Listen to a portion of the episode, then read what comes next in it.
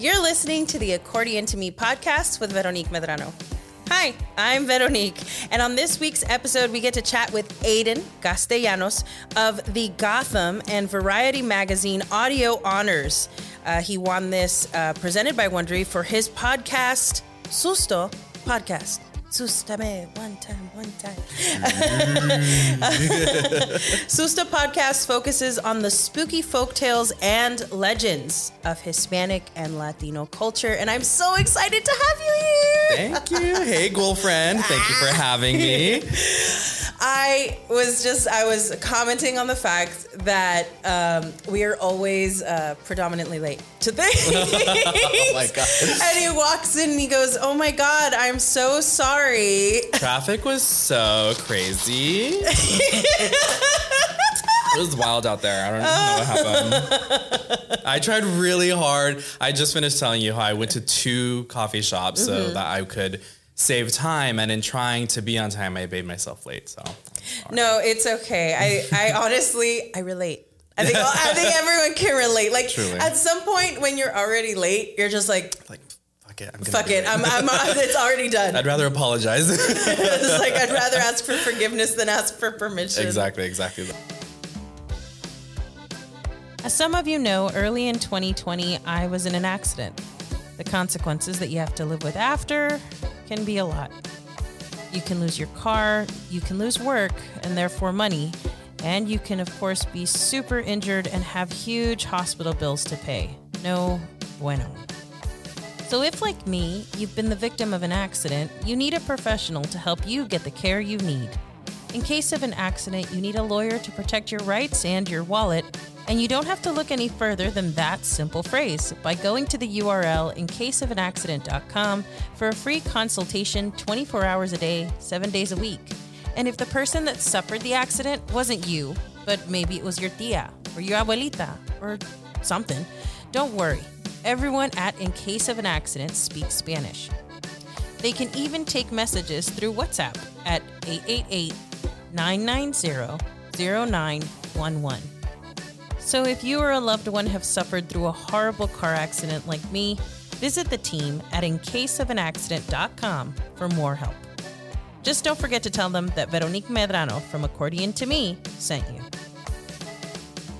You know what? Here's a good question to start it off. Mm-hmm. What scares you? Oh God, do we have the time? so We the do. thing is, it's so funny because I, you know, it, this is if people don't know, Susto is a spooky podcast about folklore from Latinx and Hispanic cultures, and I grew up hearing scary stories and sharing them, and you know, like it's just I, I love it, and I love spooky stuff too. But I actually am a scaredy cat. I can I can watch it, I can hear about it, talk about it, all that. But as soon as someone's like, "Oh, you know, there's a haunted house in this place, we should go," I'm like, "That would be great to read about on the internet and to not put myself out there." You don't have to be the ghost hunter. Um, no, no, you just I'm not- want to be the ghost observer. Exact. Thank you. hundred percent. That's what it is. um, I mean, but yeah, I mean, just to say the least, I, I I do get frightened by these things, and so making this podcast sometimes is really fun because sometimes I'm alone and I'm alone at home. And I there's certain episodes there's certain episodes where I've had to stop what I'm doing because the sun's going down, and I'm like I'm not gonna do that to myself. Oh Oh my God. Okay. So one time that happened to me quite recently. It actually happened to me this year. I was driving back from San Antonio. We had done a practice for a big, uh, for a set of tours that we were going to be doing. And we're coming back. So we drove up. We drove up, did the practice, came back that same day. That is about close to eight hours an of eight-hour driving. yeah. And I decided unwisely to listen to the podcast Unspooled. Mm. But the podcast episode that I listened to was about the Blair Witch Project. So there I am. It is like close to midnight. I we're driving. Mind you, I'm not the one driving. I'm in the back seat because I drove up. They're driving back down, and they're driving. And next thing you know, they take the wrong turn. No, my god. Yeah. So it's two o'clock at night, and they have taken the wrong turn on the highway back. So this is like between, um, You- We've already passed San Antonio. Just uh-huh. like we haven't gotten to Corpus yet, so it's right in that little spot. Yeah. So for people who may not know, the Blair Witch Project and between the valley and like San Antonio, it's all wilderness. Yes. There's nothing. So just for anyone who doesn't know, I can. That's why I'm already like internally panicking for you. Okay, so you're on the wrong road. Yes, I'm already on the wrong road. No, no, I'm not on the wrong road. No. The guys have taken the wrong turn after go. getting gas. so Oh this my is God. already like, oh, we, the, oh, this, this is what we're gonna do. We're gonna start the beginning of a horror movie, Yep. and so we're driving down this road, which is like, I guess, parallel to the highway. Okay. And it's it's those roads. Like I, I'm sure all of you know it. Like there's always that one road that's parallel to the highway that's either for the farmers or for people that live in that area or who mm-hmm. live in the outskirts. So we have taken this wrong turn. He keeps going straight. I said, turn your ass around. And I'm hearing this whole thing about the like I have one ear out because I have my Bluetooth. And so one ear has the podcast and going, oh yeah, this is and then this happened. And I'm like, what the fuck am I doing? And at some okay, this is when it happens. We literally take a turn. So you're turning t- to make kind of a U-E to, so that you can come back up and then finally get back on the highway. And the turn was such that it was sharp and we literally almost hit a grave. No. Like those little graves that they put on the side of the road where someone got hit. And I'm like, at that point, I start hyperventilating. I am, I'm, I'm done. I press pause on the podcast. I am hyperventilating Oh in the back seat.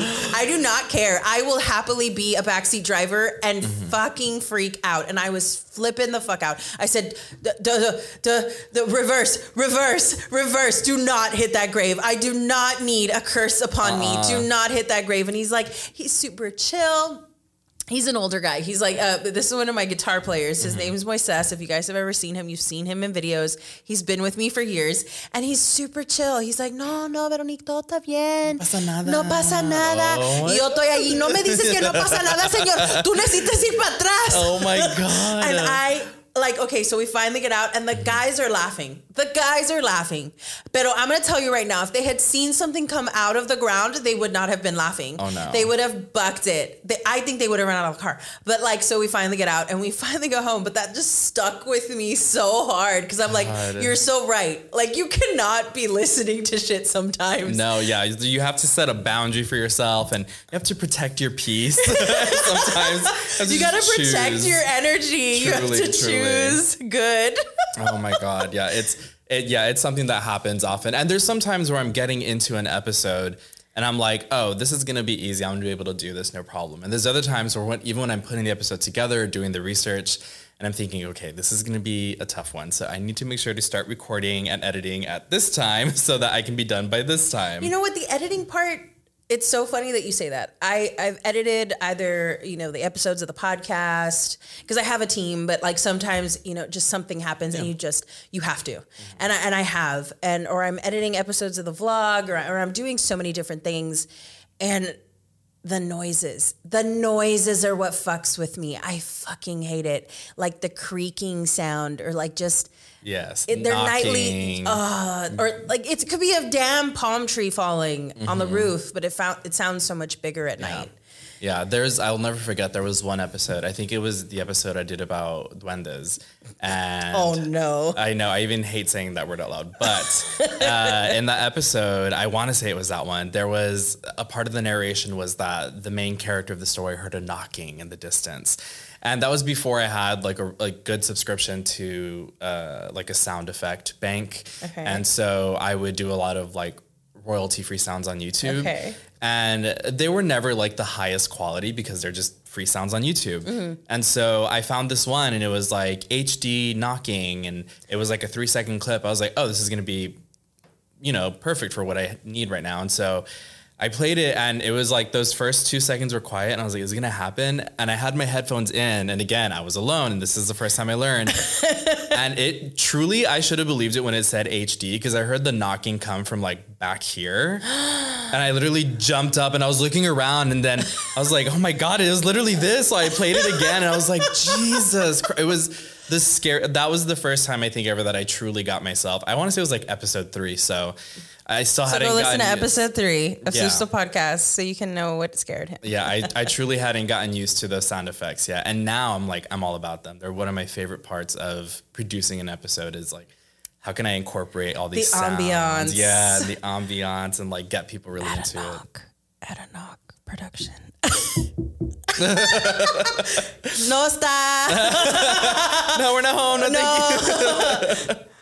it's like you're there. No, I'm not. I'm actually not. I, I've left. My soul has ascended.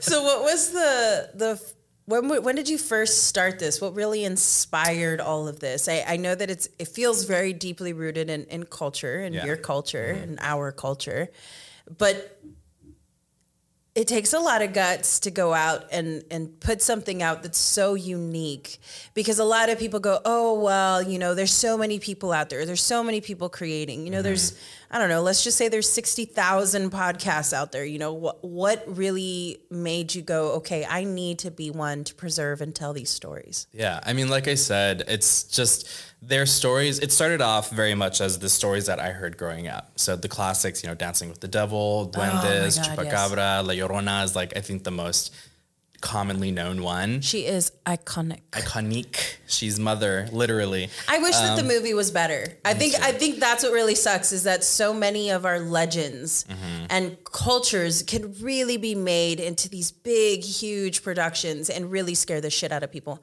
But instead, there's just so full of tropes. Yeah. Uh, well, have you seen since our last conversation the one on Shudder? It's based on the Guatemalan No, genocide. I have not. I have not. And That you know one I what's think does great justice to the story. Oh, story. I have heard nothing but good things. I have seen nothing but good screen caps of it.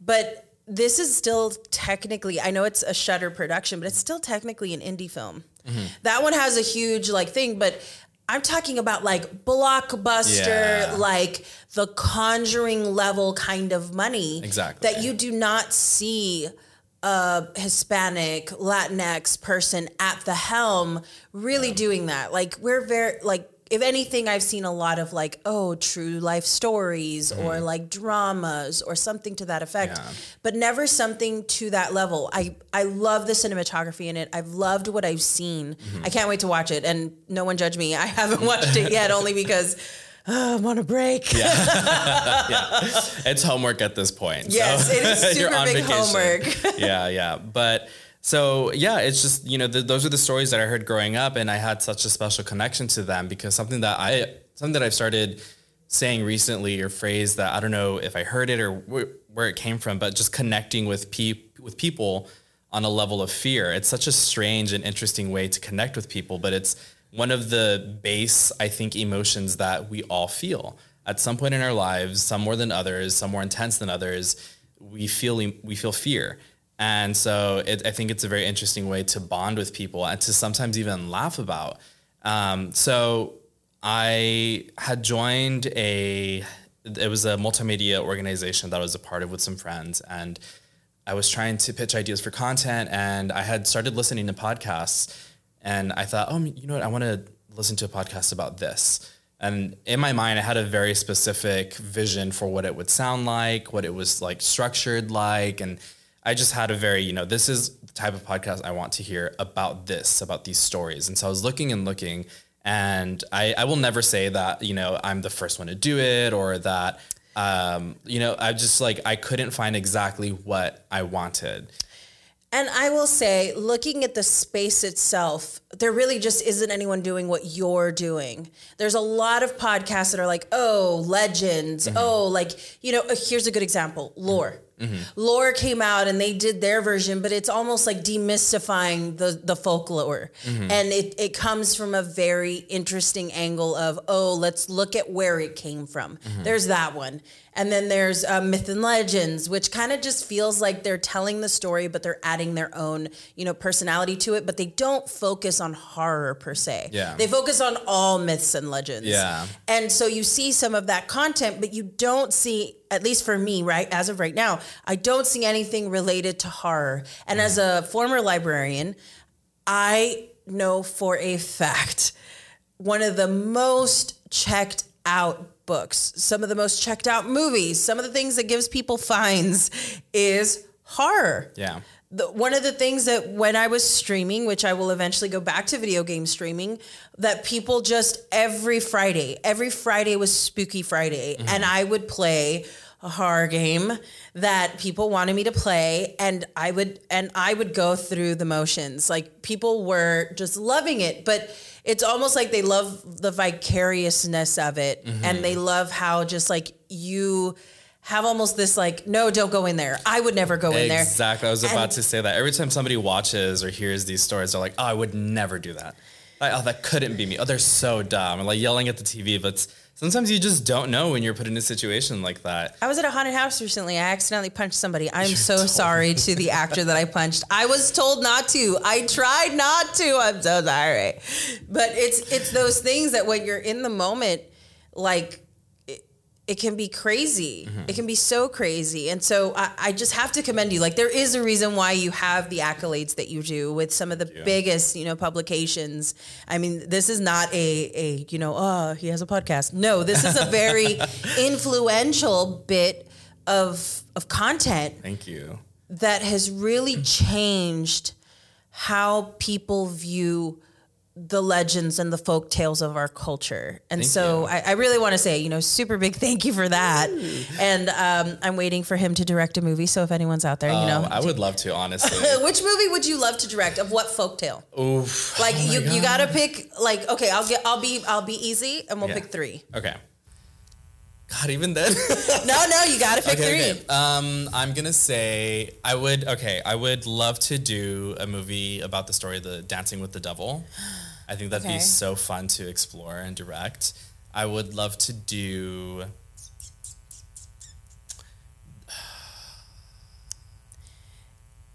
I'm at a loss. Dang. I'm just like trying to cycle through all of the different stories. I think I would like to take a shot at La Llorona. So many people have done it, but I think even if it's good or bad, hit or miss, you know, it's every person that does it is going to have their own unique perspective to it. So I would love to explore that too, mm-hmm. because just because again, it's such a class, such a classic, and I think I would like to do something about lechuzas. I, I literally thought in my brain, if we're going Llorona, we have to go We're Lechuza. connected. Yeah, those three would be so so so so fun to do. Well, the Lechuza, because the last real like horror-ish kind of movie was the one that I spoke with you about in that in the podcast, in your podcast, mm-hmm. which was uh, the lady from Resident Evil. I always freaking forget her name. Milla Jovovich. Yes. Yeah. And that one was creepy. Mm-hmm. But I don't think it gets enough love for just how creepy it was.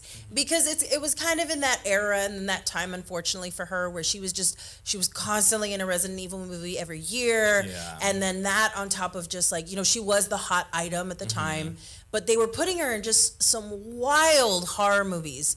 Like they were trying to pull a Jamie Lee Curtis Yeah. with her. You could tell that they were trying to like see if maybe she could lead something else, and and it just wasn't going. Like she's done other movies, Mm-hmm. but in the sense of horror, and or if you call it horror, you know, it would definitely be Resident Evil. Like everyone knows her for that. But that movie truly i could only stand 15 minutes of it like it was so uncomfortable and mind you i rented it from the blockbuster the hollywood video whatever the heck was available at the time i try to remember it was that era and i was just like oh no return like Yeah, absolutely get that out of my house I'm not even gonna rewind it. Just no, get it away from me. no, it was it was DVD to top it all off. I was like, Oh. absolutely not. I'm not even gonna go to the title menu. I'm not gonna do mm. any of that. Shut off. Bye. it was creepy. Yeah. It was so creepy. But Lechuza, there's so much there to explore Yeah. because so it's it's lore half it. like brujeria. It's half. You know, this unsettling feeling that we have whenever we look at owls and we Mm-hmm. engage with owls and and like what is there Mm-hmm. behind those eyes? And you know that's so funny too because I've seen other uh, movies or stories. Gosh, I'm trying to remember the one that I saw most recently, but there was this through line throughout the movie about uh, owls being. Oh, I remember. It was from a book that I read, um, "My Best Friend's Exorcism" by Grady Hendrix, which I am. Li- I literally have that on my list. I literally have a whole stack it. of books, and that's one of them. The the Put that one to cover. the top. Okay, that cover. If you guys look at it, it looks very much like a old VHS. very 80s. Did they make that yeah. into a movie though? on Amazon? Yeah. Okay, that now. that was also on my list because of that. Like I wanted to read it and watch the movie. I mean, obviously, I never thought I'd be one of those people that was like, the book was better, but the book was better, and that's just always going to be the truth, you know? I definitely want to do. Um, if I was going to pick three, it would number one would be a werewolf movie. And like and and exploring the where because werewolves there's a lot of different like films on it there there's there is kind of a, a running lore, but it's not very clear as to what the hell's going on there. But there's different were animals, and there's were animals like were jaguars and other things in Hispanic and Latinx folklore. Yeah. So, like, how far does it stretch? Like, it's it's not all underworlds. Like, Yeah, it's yeah. not all you know um, what we've seen. I think the second one. Man, I wanted to do mermaids until Black Panther came out, and then I realized they they did it. They did it the best. Yeah. Like I will never be able to touch that. I know it, it's very hard to. My most recent episode, sirens or mermaids, like in Mexico, Mm-hmm. and how uh, not originally, but like pre pre Spaniard times in Mexico, there was this goddess known as the Tlanchana. Yes, that was the most recent episode. yeah, yes. yeah, and so it was really interesting, and I was I was inspired by uh, Wakanda Forever and with the the the the Talokans and. Um, that was just so gorgeous. I loved it so much. But yeah, I saw It that. I was was like, so oh, I gotta do an episode. It's, it's a little bit of a stretch because of the lore behind tho- them uh, is very different be- with the episode that I did. But still, I was like, it's so again, it's interesting to see like, how people interpret these things.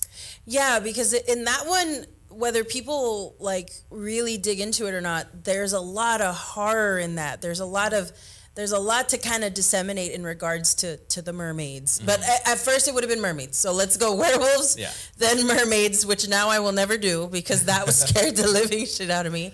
And um, I think even Pirates of the Caribbean was creepy.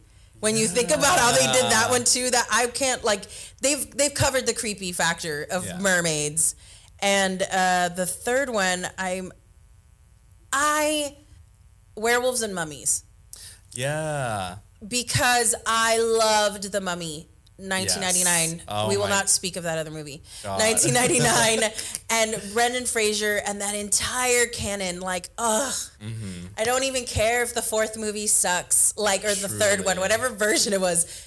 Amazing, amazing. One of my first queer awakenings was seeing Brendan Fraser in The Mummy. I was like, I like the spooky stuff, and I really like this man fighting mummies. What's happening to me? I met him in person. no. uh, I did. It was just, I was like, like, oh, my I was so happy. protect him at all costs. protect truly. him forever. so you do this you do this podcast, you know, you have these these ideations for, you know, what you could do if if you had, you know, the power. Yeah. But where do you see the future of Susto podcast? It, it's hard to tell. I feel like, and it's very easy for for me to say as the person behind it. So it's very easy for me to like downplay it and kind of minimize it in a way. But I feel like I'm still in those stages of like setting up like a really solid foundation of what Susto is, and I feel like I've just discovered it in the last like year alone. Um, so I'm not sure. Like I'm. If anyone's out there that's willing to like collaborate or listening. like fund a project for Susto, I would love to hear ideas. But it's one of those things that I can see it going in any direction because Susto involves so many different things. It involves sometimes it's about history, it's about sociology, it's about folklore, it's about fiction, it's about literature, it's about like all these different things. And so I can I can definitely see it going in different directions. Um, but I don't know. It, it, I think part of the reason it's hard for me to answer that, you know, a clear answer to wh- where do I see Susto in the future is because is because I think people are already doing like such a great job and I do believe that there's there's room for all of us. And so, you know, when I was talking about earlier how I started the show and like I never want to take credit for like inventing something. I don't know. It's just I feel like I'm just having a really good time with it right now. You could tell. Yeah, like you could tell there's just um and i mean mind you i've, I've listened to older episodes and and really what was funny is i the first episode i i just managed to just stumble upon and trip was the the one about the nun and that one was really the one that that got me that like it was it was last year and it was the one about the nun and and i was like and mind you you guys i am in new orleans for work I'm not telling you what I was doing, but I was in New Orleans for work, and I'm walk and I had a day off, and I'm and I'm touring the city. Mm-hmm. And as I'm doing that, I'm listening to his podcast. I'm listening to that story, and What I'm looking. yeah. And and I'm and mind you, this this city is kind of spooky, mm-hmm. but like it's a beautiful city. But there's a reason why people go there who are very big horror enthusiasts because there's just this sense of like gorgeous decay. Because of mm. course it's literally by the ocean, and and you know there's just something about it that's just like so gothic. Truly, truly. Like if we want to talk about where where I believe gothic really just shines is in New Orleans. And so I'm listening to this story about this nun that maybe she got pushed, maybe she died. None of us know. And it was just so engaging. And that's where I just think you shine. And I, and I and I will s- sing your praises uh, as, as much as I can. But what do you think is scarier, the supernatural or real life? I I just got chills when you asked me that because I always say it and I truly believe it, and I think that those are the episodes that I get most riled up about. Is I am more scared of the living than I am of the dead, and like I said, a lot of these stories involve history and society and people, and so some of the most upsetting stories are the stories that involve colonialism, genocide, systemic racism, um, health disparities because uh, of a lack of health literacy. Um, so a lot of stories are connected to or are rooted in in some in some way to these bigger ideas and these these things that are real and you know sometimes the the monster like it's very scooby-doo. Like sometimes the monster isn't this like floating creature. You pull off the mask and the monster is surprise it's racism. Surprise it's it's classism. It's poverty. Um, Inequality. yeah exactly. And so again those are the ones that are most upsetting to me personally. Um, and sometimes they're just scary stories. And that's why i really like susto is because i try to walk that balance where like yeah like there are some things that are very upsetting that are aggravating that can evoke whatever emotion or or what have you. And again some of them are just are just fun. Like i still do like to have fun and just be scared for the sake of having fun and being scared. Yeah, but there's there's a deeper line of of truth that mm-hmm. sometimes the ghosts that that walk among us are the things we never checked. Mm-hmm. The things that we never addressed. yeah sometimes we're haunted by what people before have before before us have done and not necessarily by a spirit Yeah, and and that's that's something really hard to to to words, quantify. yeah. Like to be like, oh, you know, like this person, you know, like it, it's so much easier to put words to something that's corporeal Mm-hmm. and be like, oh, this is a person. That's easy. Oh, this is a demon. That is something that comes from an entity. Like it's so easy to be just so scientific Mm-hmm. about these injustices, about things that that haunt us. yeah And you'd rather blame that. You'd Yeah. rather be like, ah, it's this versus really looking at it and being like, you know what? It could be that, or it could be that what you're really haunted by, what really haunts you, what really makes you stay up at night is not so much the ghost, it's the ghost in your mind. Mm-hmm. It's the one that's been created because of, you know, the thought that maybe I did that too. exactly That's that's scary. Yeah. And and I'm really, you know, and I mean, nobody take this idea because I swear to God, if I see this as a movie, I'm coming for you. but you know, I I think that's one part of horror that while we look at the entertainment of it, we look at that. We don't delve sometimes further beyond that. Mm-hmm. And I think that's why some films have had or like the the comment of elevated horror comes mm-hmm. out. Yes i know you can roll your eyes into space um, to everyone there who's like slowly losing their mind. I think what they're trying to say it's not so much the the message mm-hmm. it's how it's said. It's that when you look at elevated horror really it's horror that that is actually tackling the message. And there's a lot of elevated horror when you think about it. There's i mean everything is elevated horror. Everything. Ex- I mean, there's some things that are very blockbustery, and you can get that and it's just for entertainment. It's just for the shock value. But there's other ones like there is this one that i randomly truly randomly stumbled upon because i was like looking up um, endings explained but you're mm-hmm. never endings explained by the way. They're literally going through the whole fucking movie. Oh my god.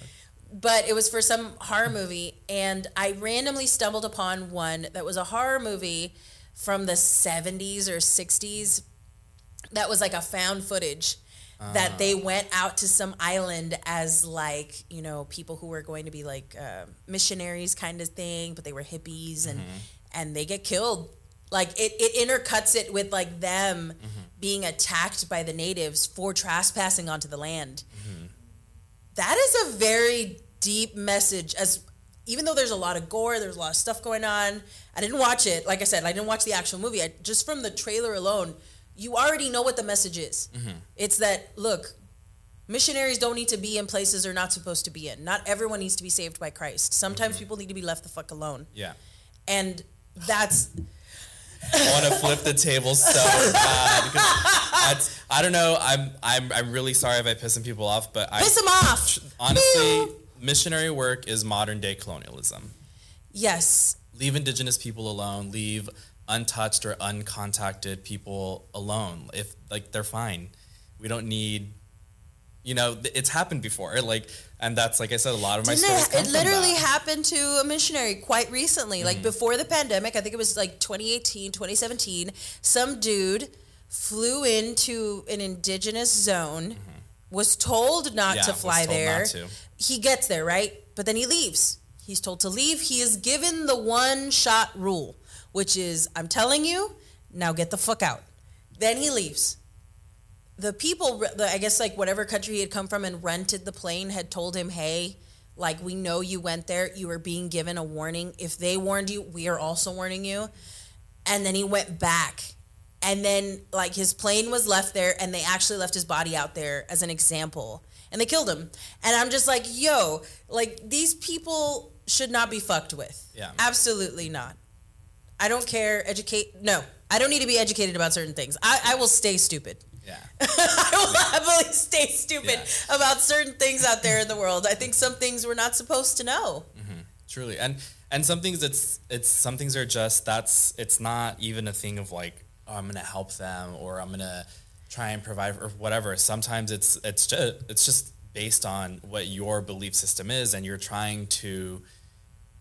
I don't want to use the words push it on people, but like that's that's, That's what, what it doing. Like you're trying to push your belief system on these people that are fine without it. It's it it really I don't think would make a difference if they knew about it or not, and they're fine, and you're it's just yeah i could go on Oh yes, by all means. But you know, going on this subject, mm-hmm. how do you reconcile colonialist religion mm. to what you know now? Mm-hmm.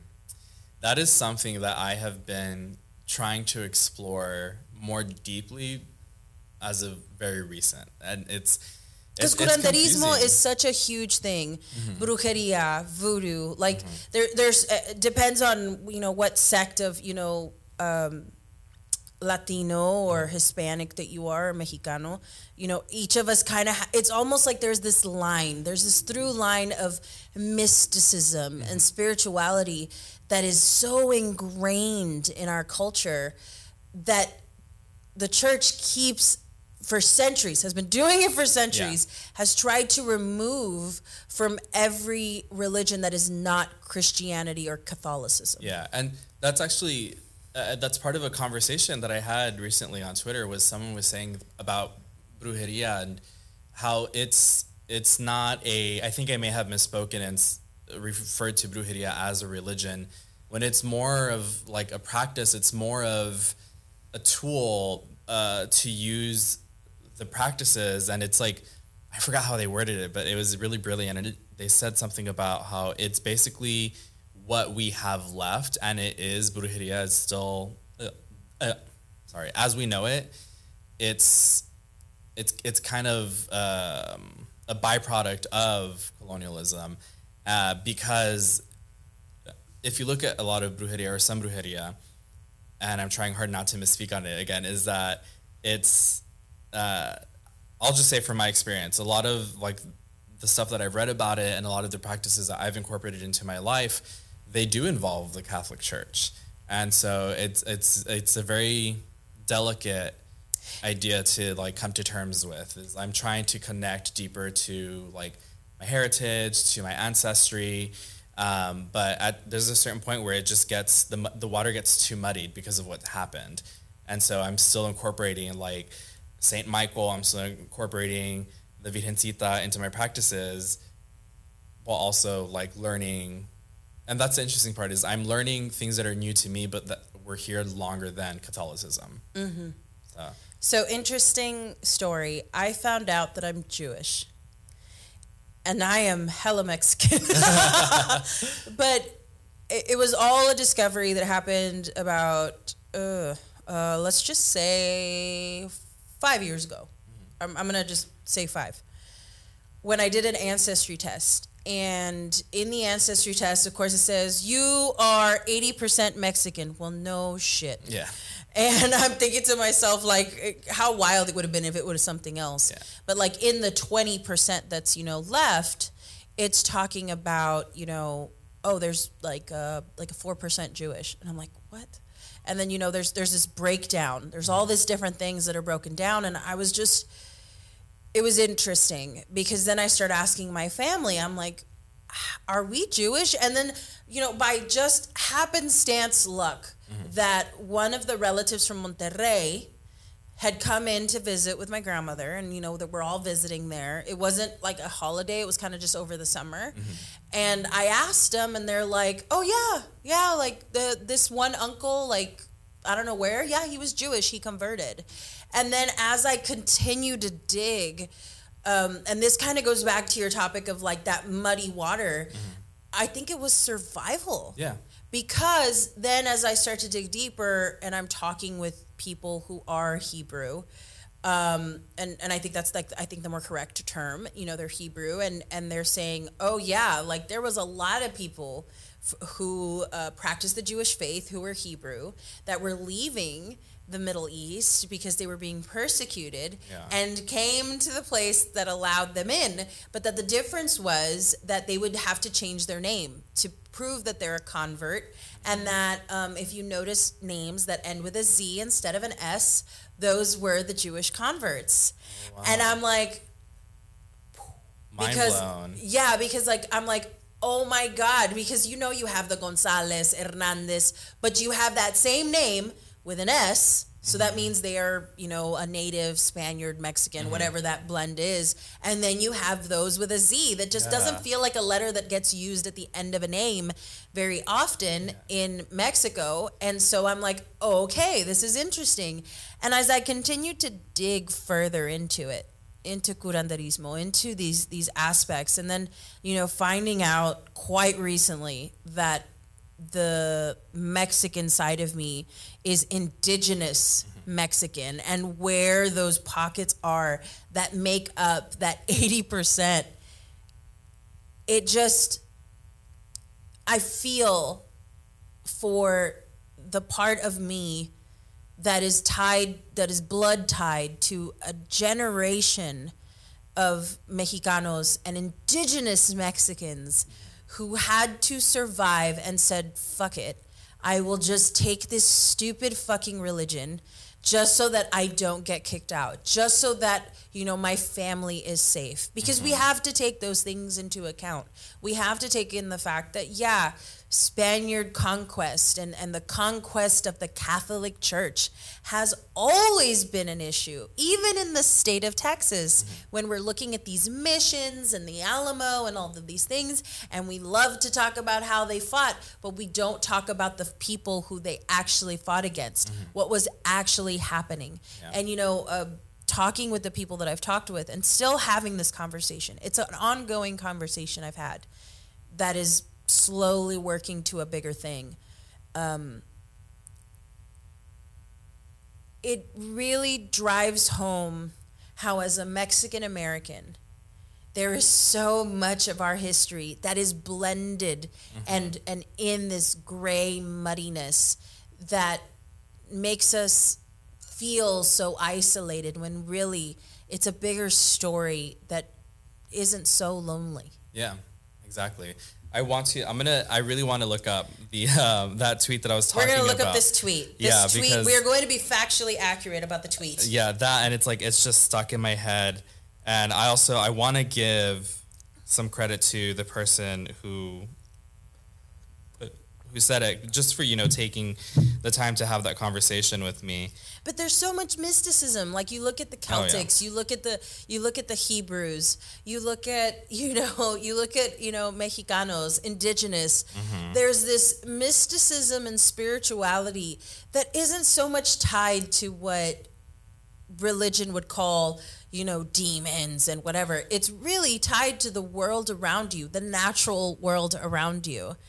And those are the things that get lost in translation when you look at people who are just trying to conquer.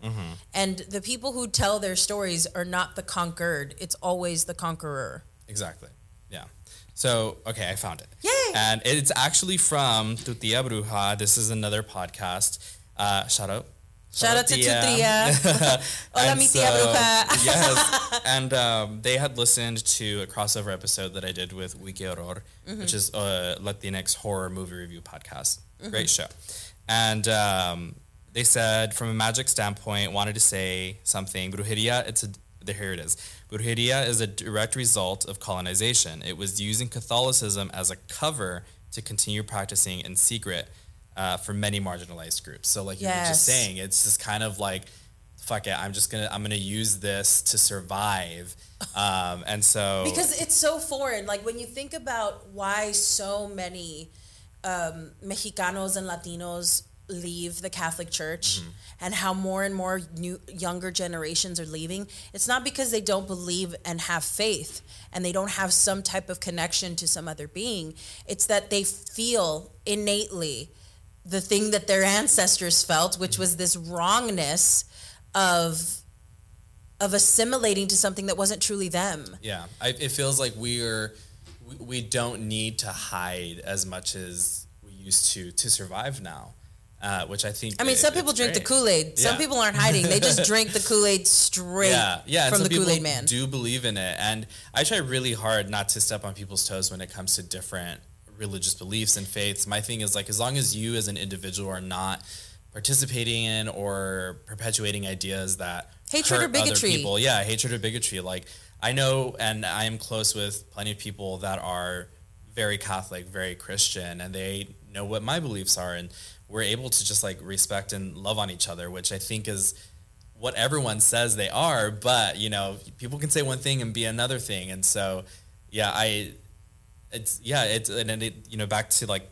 I guess like the original point of this conversation is again, it's a very delicate idea to explore. It's a very delicate you know part of who you are to explore, and it takes time, and it's not everyone's gonna have the answers right away, and so I was I was so grateful when Tu Tia Bruja, you know, tweeted about that and like had this conversation with us because that was something that they were more familiar with and they were willing to share that information that knowledge. And um, and that's another facet of susto is trying to share information and knowledge. It's like i said it's not all based in fiction. And so again i think part of exploring that part of my identity is having those conversations and sometimes being faced with the idea of like oh maybe i had it wrong or i, I may i may have misinterpreted that.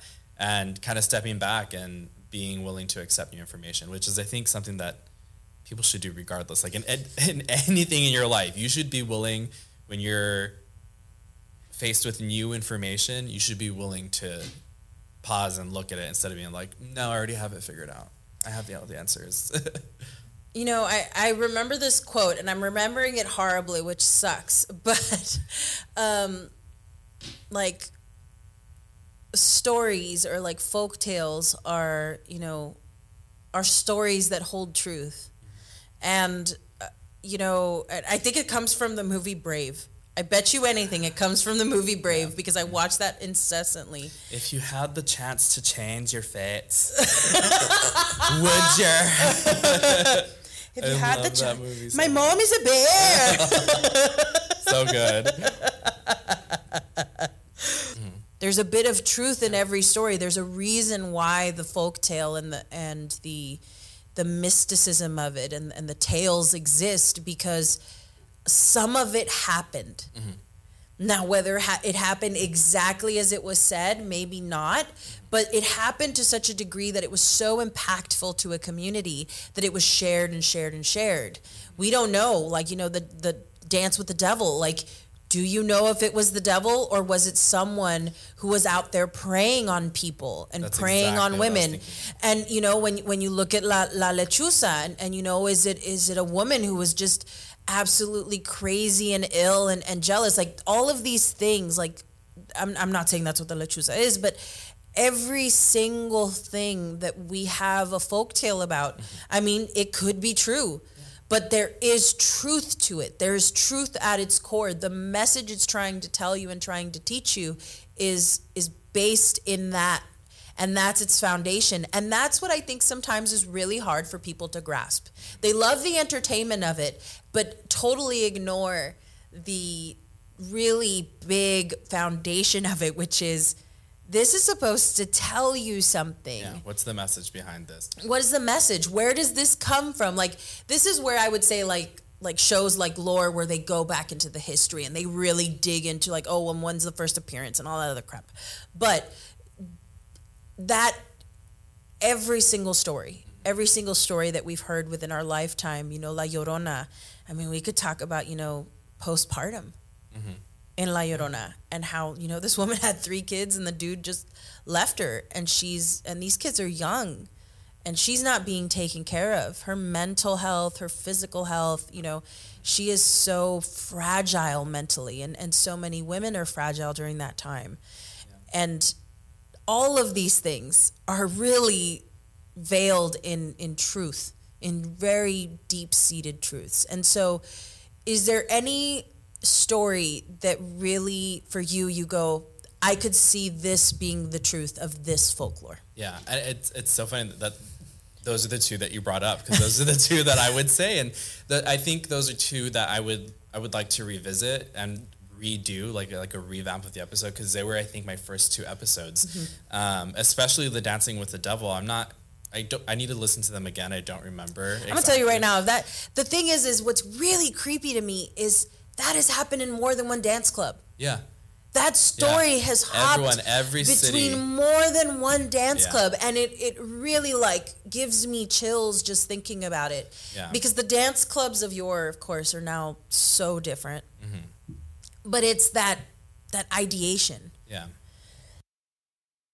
So I when I originally covered it again, like I said, I don't remember exactly what I went over with it, but I know that in the past I've talked about, especially the Dancing with the Devil story, how the way that I interpreted it as initially was it was uh, it was a cautionary tale to young women, and to me, I thought it came from. I mean, it's still technically kind of roots from there, from a place of misogyny and holding women to a different standard, especially young women in Latinx families and Hispanic families, especially the eldest daughter normally you know they're oftentimes parentified and so i thought initially when i heard that story and that it was it was a tale about you know we need to it was i guess like a way to keep young women under control and to like keep them under the thumb of the family and what have you um, and I want to clarify, I am not speaking for Latinas, for Hispanic women, because I, I will never know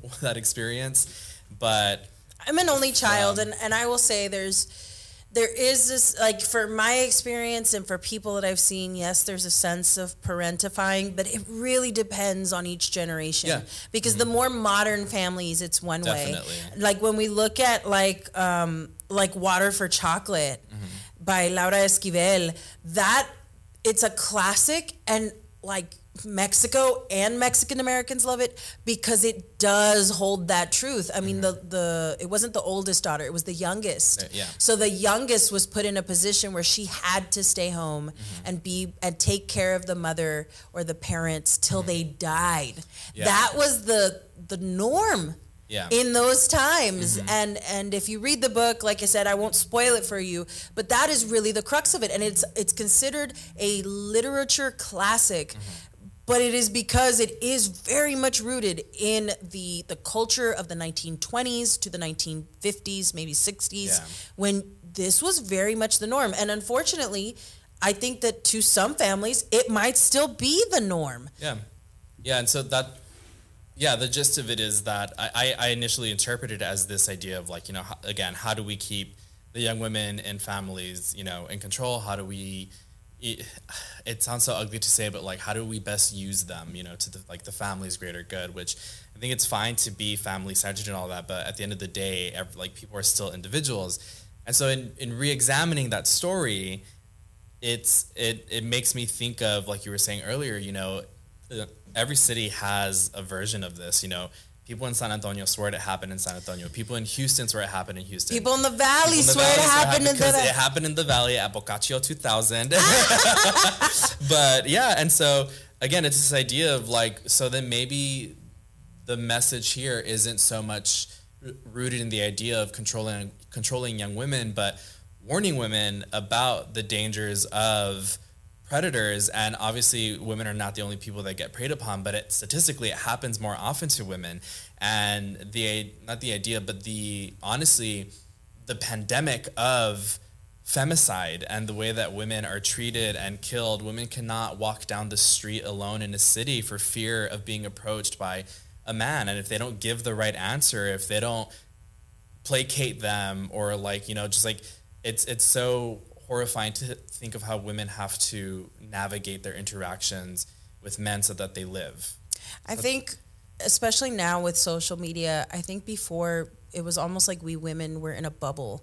And we thought that these thoughts, like these, uh, we called them intrusive thoughts almost, were just us, was just this intrusive paranoia and feeling that no one else experiences. And as you know, you have TikTok and Instagram and Reels and YouTube, you start to really connect.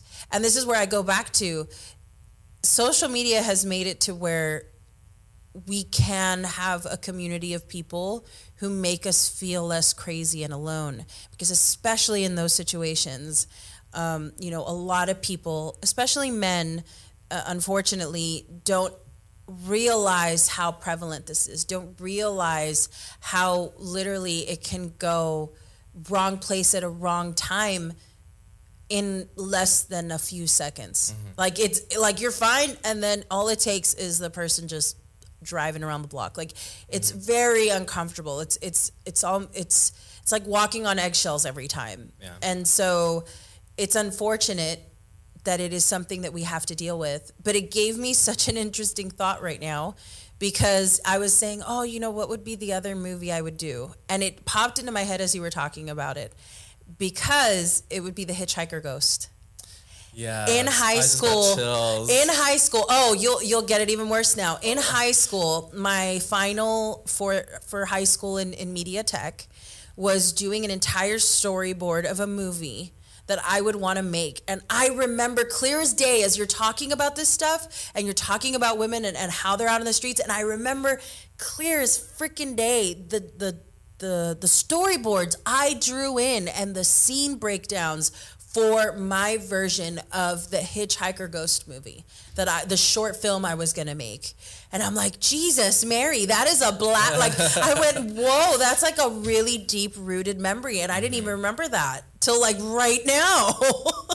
you make it happen I mean, Honestly. what's interesting about that story is it's been done a few times, um, but like the last house on the left has kind of been like something to it, but no, like the hitchhiker ghost story, I remember Yeah. like up there with Lechuza, up there with Llorona, but it was almost like sweet, and that's what hurt yeah.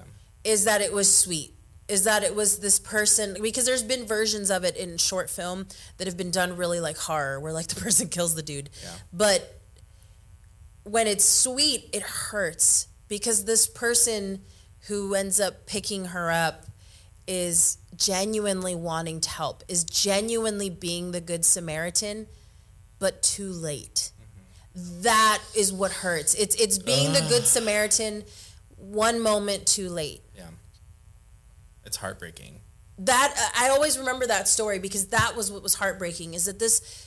They just weren't there at the right time. They weren't the person that picked them up. Oh my god! I oh I just had like a whole like I finished the movie for you. like oh my god, yes. Uh, and and the the quote I finally found the quote okay. because this was so important to me, and I think it's one of the reasons why I love Brave. It's aged poorly. Let's not talk about that. It was animation. We're not going to discuss it, but it's the mother, and the mother says it's not just a story. Legends are lessons. They ring with truths, and I always remembered that because we take these legends, these folk tales, these things, these stories, and we almost treat them so haphazardly. We treat them with so much disrespect. We treat them like gossip or rumor. But yet, like we're saying, how is it that three different clubs have the devil dancing with a woman and taking a woman and she is never seen from again. Yep. How do we have the hitchhiker ghost as a as a as a as a legend that everyone knows? That's one of them that almost everyone knows mm-hmm. the story of the hitchhiker ghost. Mm-hmm. It's yeah. I mean, and that's why I love the show. that's truly why, because I get to have this conversation with myself every episode. And, you know that little emoji of the wallet with the wings on it just flying away? Well, that's me right now. I'm the advertiser. This is an ad for me, Veronique Medrano. Go listen to my music. I have a bunch of it. This isn't a joke. Go listen to my music on your favorite streaming platform. New songs out now are Malojo featuring El Dusty and DJ Kane, and Mezcal Maria featuring Beatriz Gonzalez. Or you can buy a physical CD. Are those still a thing? Okay, I'm being told they are. So go to my website, veroniquemedrano.com, to go get one now. And listen to it at your mom's house, because I'm sure she has a CD player. This has been your paid ad read. Welcome back to the Accordion to Me podcast with me, your host, Veronique Medrano, and with my special guest, Aiden. And we get further into the spooky, scary that is life. So, I was talking earlier about the fact that, you know, as a librarian, no, I am not the old decrepit librarian of yore. that I would see a lot of kids, you know, engage with with horror and just people that were just ridiculously young. Like I was just like, yo, um, you know, do you have younger fans of the podcast, or just you know, so far it's been a very like. I don't know, to be honest. I, whenever I look into the insights, I know I'm able to see with the power of social media um, who the majority of my listeners are, and I know that it's you know people in their like mid 20s to like mid 30s maybe. Mm-hmm. Um, so I don't know of a lot of young people that do listen. So what we're saying show. is the folks in the mid twenties, they they really like suddenly started to realize that life is scary. Yeah, truly. they need truly. they need uh they need to like disassociate. Yeah, um, but yeah, I don't know. I don't.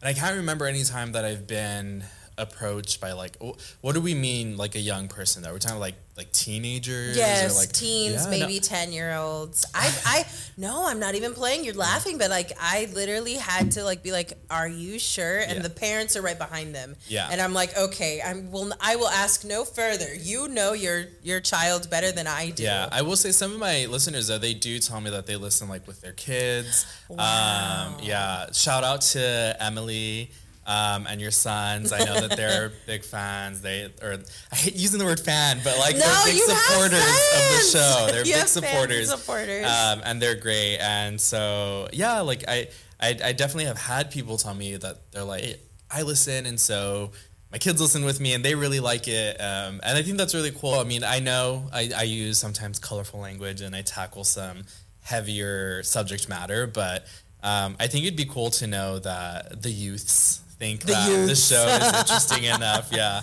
Um, as a fellow youth, no. Uh, no, I think it'd be cool to know that, uh, yeah, that, that younger people are into Susto. And I'd love it if they were. If there's any like young kids out there, like just say hi and let me know that you're listening. I'd love to know if you like it. I'm doing and something right And so, what are some of your let's let's just go real quick. Top three favorite horror movies. Okay. Um, so the Shudder version of La Llorona. Okay. Amazing. Um, Hell House LLC, and I've told you about this one, where these people they buy like uh, an abandoned hotel motel and they want to turn it into like a haunted house attraction, but they end up uh, buying more than they bargained for. um, and it's a really great movie. Um, it's kind of found footage, but there's like they're documenting the process, so there's like cameras throughout the place, and so I really liked it. And I would also have to say, and these are in no particular order, but I will say I think for the final three, it would be a toss up between the Blair Witch Project, just because of how groundbreaking that movie was and how it really had people fooled into thinking that it was Real. real. Um, and You know, it's so unfortunate that now people don't give it as I mean, I think I'm starting to see a resurgence of respect, but once people found out it wasn't real, it was like these people were just so like cast out. Yeah. Like only one of the cast members really made it big in the industry. Yeah, people were mad. They were mad that it wasn't real. Like, how dare you fool me? And like, I think there was. I'm, I'm not sure. I haven't seen it in a long time, but I want to say there was a disclaimer at some point in the movie. Either like before at the very end, they were like, "By the way, this was No, they didn't. For years, they didn't put it. They made a whole website, and mind you, this is the like inception of the internet, and Mm-hmm. like more it, the fact that even five percent of internet users went to that site the most. When there's like, let's just say only 10,000. I'm just making up Mm-hmm. a number, but it was a really small number. It's not like the number now where everyone and their mom has a website and everyone and their mom has the internet on their phone. Like, no, this was like AOL, dial up, like, like, it was those oh vibes. Oh so, God. like, the fact that if you got online and that people were just so intrigued by this movie that they would use that dial up time to go and look this up really says a lot about how it impacted society, how it impacted the culture. But what people don't talk about, obviously, is just the way it was improv. It was, Yeah. it was, it's one of the best improv movies ever made. Yeah, that one. Yeah, again, it's so groundbreaking. That one, and again, it was a toss up with um, "As Above, So Below," which Mm, okay. it, that one's also. You know, I'm. I have. I get really bad motion sickness, and so like I don't play first person shooter games. Mm. And I say that I don't like found footage movies, but like It's more the or three of movement. them. Yeah, it's the movement. So like as above, so below.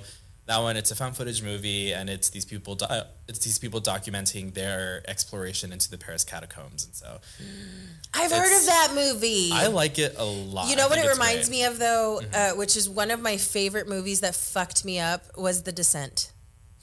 Yes, I don't remember it because it came out. It came out a, a while ago. Um, but I do remember. I still that, say like- the villain of the movie is not the creatures in the cave. It is that stupid best friend that slept with her husband. I don't care if I spoiled it for you. I said what I said.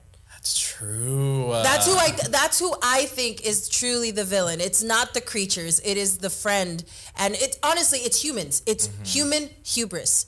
Watch the movie. Yes. I'm telling you. Like when you I'm gonna watch it, rewatch it. It's been Yeah, so long. Yeah, like when you watch it from that lens, you're like, like, or when you watch it from the lens of like, okay, we're watching this, and and just kind of like just getting the experience. It's really un. It's uncomfortable. It's an uncomfortable movie. There's so much discomfort because of like just the claustrophobia. Everything about it cinematically is gorgeous, gorgeous, and it reminds me of that. It reminds me of As Above, So Below because anything that has that sense of like your space is being crowded is uncomfortable as hell. I hate that. Yeah. So yeah, I think it would be it would be those in no particular order. No particular order. Like I said, The Descent. Um, the other one for me would be Paranormal Activity. Make fun of me all you want. That shit scared the fuck out of me.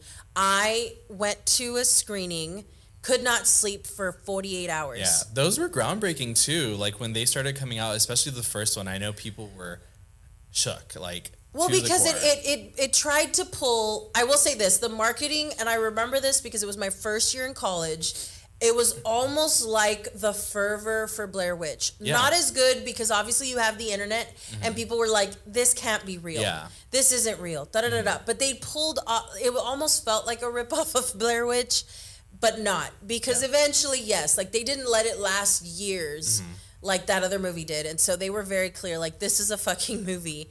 But it was it was how it played with the fear of sounds in your home and how it played with that fear. And there was never a movie prior to that that ever focused on those sounds. And I think that to me is what's groundbreaking about it. Not that it was a found footage film. It the entire thing is scripted. There's nothing about it that is like improv from what I'm to understand, outside of like maybe reactions to certain things. Mm-hmm. But outside of that, this is a very scripted movie. But it was the sounds. It was the way you react. I I give props to the Mexican housekeeper who said "fuck this shit" and left. they had a housekeeper, and she said "nope" and fucked off. She's like, "I don't need the job. Bye." Truly. and she left. Um, the other one is, um, and this is kind of more in the leaning of of modern. So you you can tell there's a theme here. Um, Midsommar. Oh, I still I we talked about this last time. I still haven't finished it. it's one of those movies that you really have to be in the mood to watch it because it Yeah. is long. Mm-hmm. Or I don't know why. Maybe it's not as long. Maybe I just watched the director's cut. I think I watched the director's cut because Yeah. there's a there's a version out that's that's three hours long. Oh my gosh, And there's yeah. an there's a version out that I think cuts out thirty minutes if I'm correct. Yeah, no, it's definitely a movie that I would I want to sit down and pay attention to it. There's movies that like I'll go into like, oh, it's fine. Like I might talk throughout it at home, not in theater. I might talk throughout it or like, you know, do whatever. But there's some movies where I'm like, this is something I want to sit down and watch. Like Hereditary, also an A24 film. I still haven't seen that one. I haven't seen the That's lamb. one that I really There's love. a one called like lamb I don't remember. Or ba is what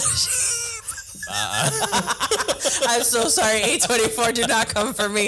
And th- there's another there's been such interesting movies coming out of A24. I will Oh, yeah. say that. Um, what are movies that you're looking forward to that are going to be coming out? I don't even know. I like. I feel like I'm so caught up with things that I'm. What movies are coming out? I Knock at the cabin door. I think that's what it's called. haven't seen anything about that. So one. that trailer came out. It has Dave Bautista, Ron Weasley. I am so sorry to the guy who plays him. Yes. I know you're talking about. now. Yeah, yeah, yeah, yeah. I'm excited for that one. I know there's That supposed to be some sort of like twist. It's M. Night. Shyamalan. There is Okay. always a twist with Yeah, M. Night yeah, yeah, Shyamalan. yeah. I'm excited to see that. That one, I, I randomly stumbled upon it on YouTube and I was like, oh, okay. Okay. This one's going to be funny. Cocaine Bear. Oh my god, yeah. Yes, 100%. I Give just- me the bear on cocaine. Give it all to me.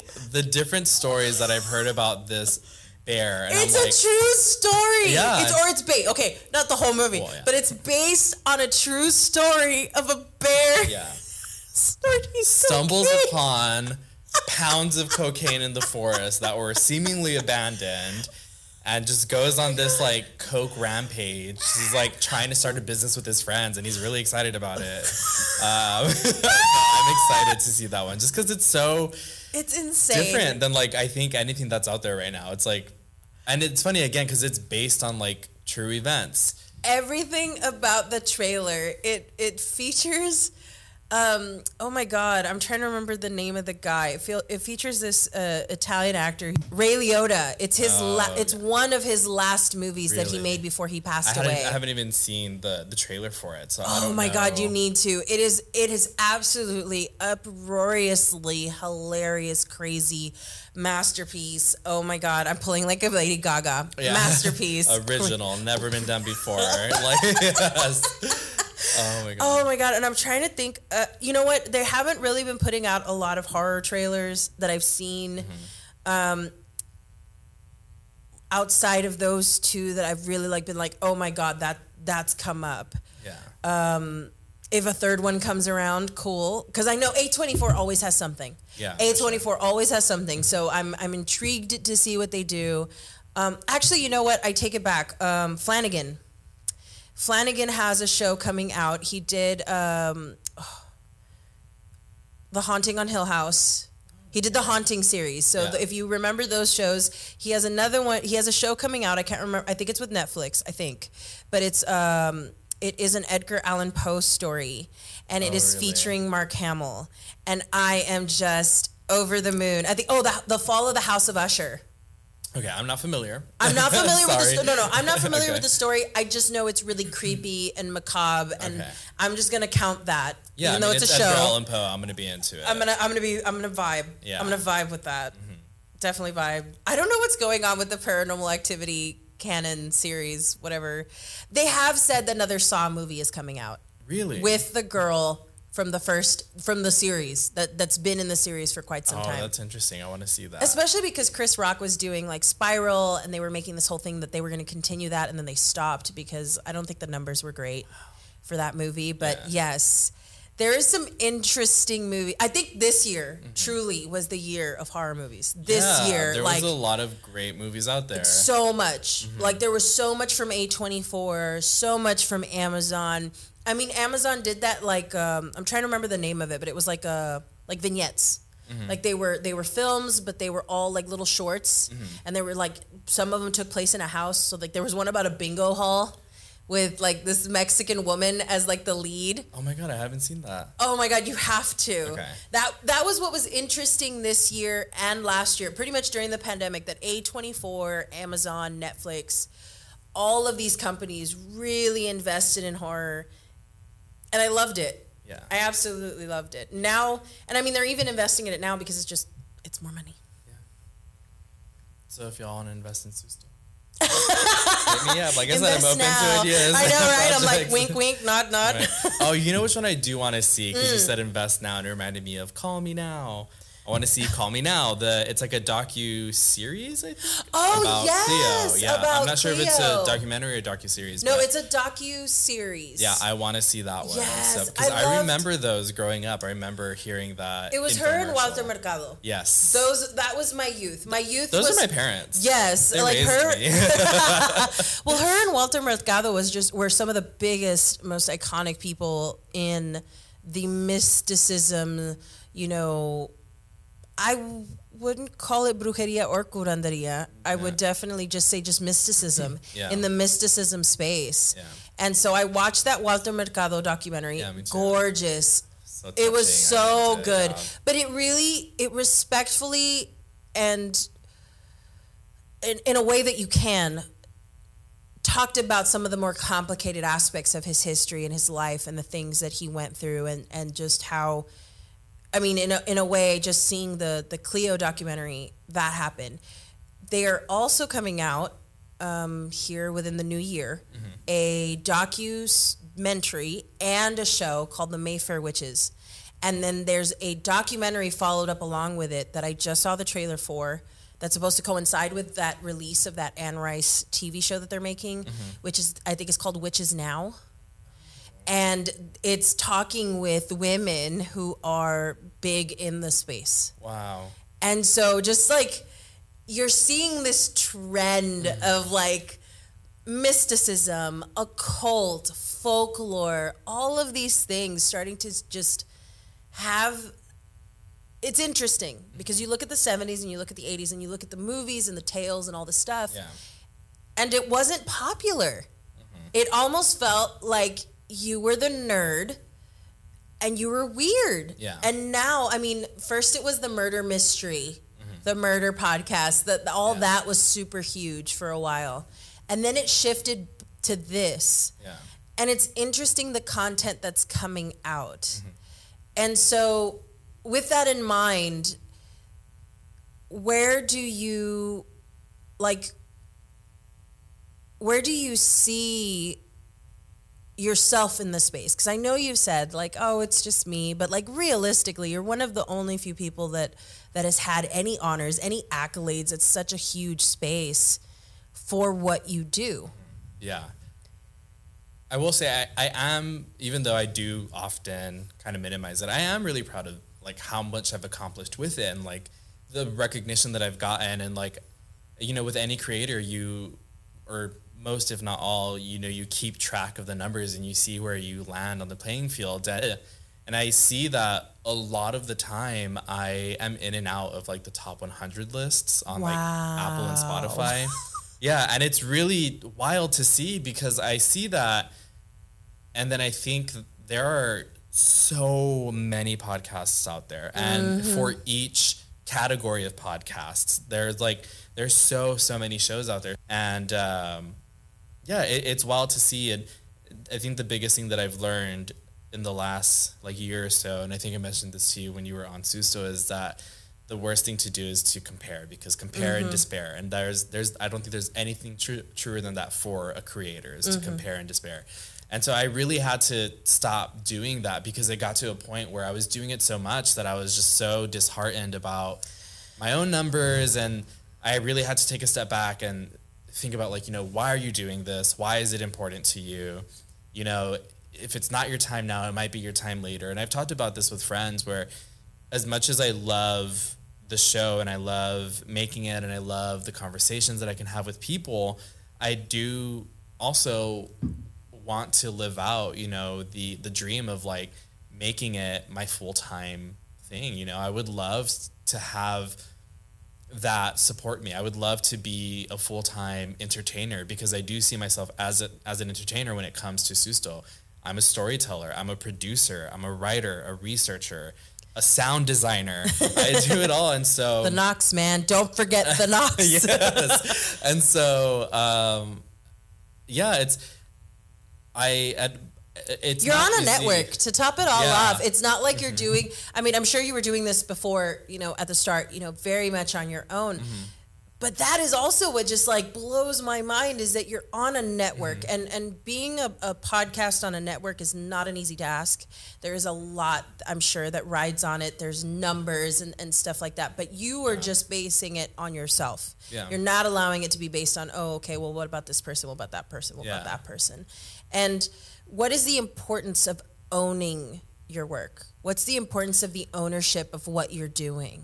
That was my first and my biggest question when I was approached by the network was how much of my intellectual property am I going to retain? You know, whether I decide to leave or you all decide to let me go, whatever the answer may be in the future, um, like how much of this am I going to own at the end of it?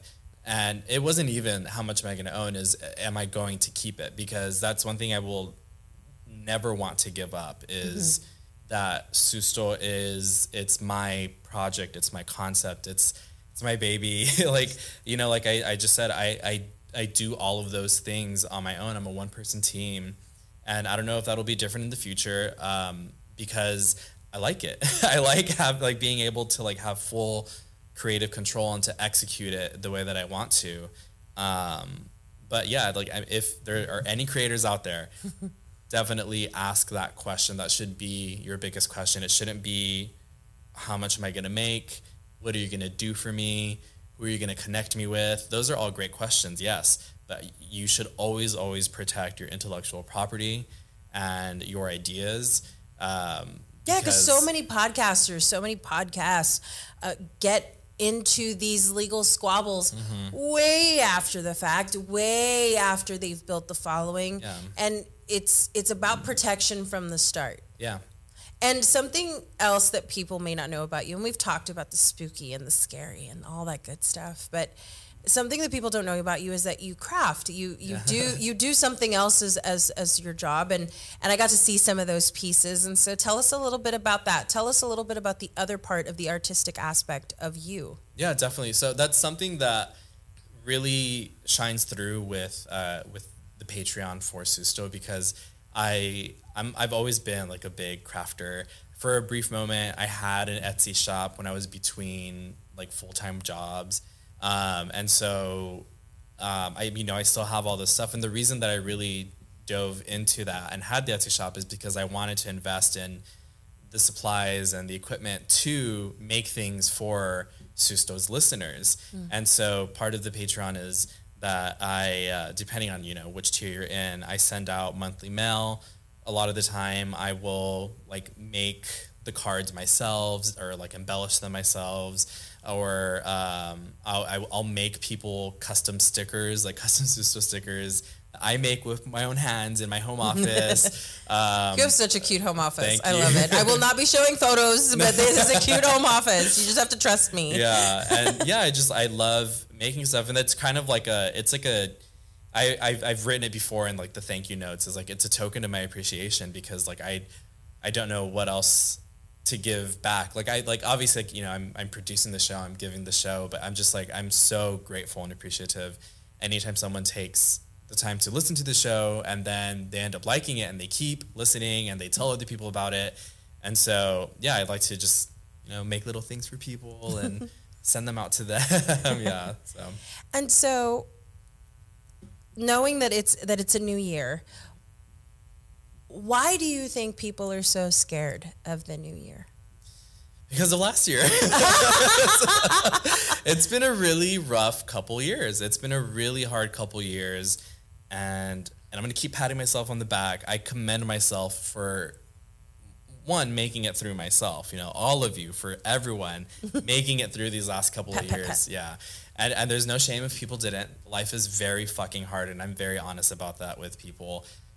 Sometimes uh, with friends in the past, you know, they've brought up issues that they're having and sometimes there's no answer other than that sucks like there there there truly It's are true, some things that like are very hard to control and very hard to change and sometimes And I only laugh suck. because I'm just like, fuck. Like, it's better to be honest with people no, it is like, but it just sucks to say that. Like, Yeah. sometimes people message me and, like, I wish I had, like, just, I am such a person that has a lot of empathy for people. And sometimes I have to really shut it off because I can get into this zone of worry and concern and fear and just like it, it's almost like a not a self-fulfilling prophecy but just like this cycle that just will not stop. Like if, if i don't stop it it's not gonna stop. It's a train that's gonna keep going. And so i always notice like people get into this really melancholy sad place because of the sense the um the impending doom of a new year and you immediately start looking back at the year you had or Yeah. the years you've had and feeling this sense of just dread Yeah. and it's taken me a long time to get to a place where I'm like, oh, okay, I'm good. But a lot of people don't have that luxury, and I'm aware of that. And yes, like I laugh because I'm like, shit, like there is really no good way to, to respond to some of the shit some that your friends yeah. tell you. Like sometimes it is two steps forward and one step back, but Yeah. that one step back literally can feel like a thousand steps Mm-hmm. back in the moment, but it really is only one step. Yeah, and I, I want to clarify. Whenever friends or people come to me with issues, I'm not like, mm, that's bad. sucks. Like I still like you know try and offer if people want advice, I will try and offer.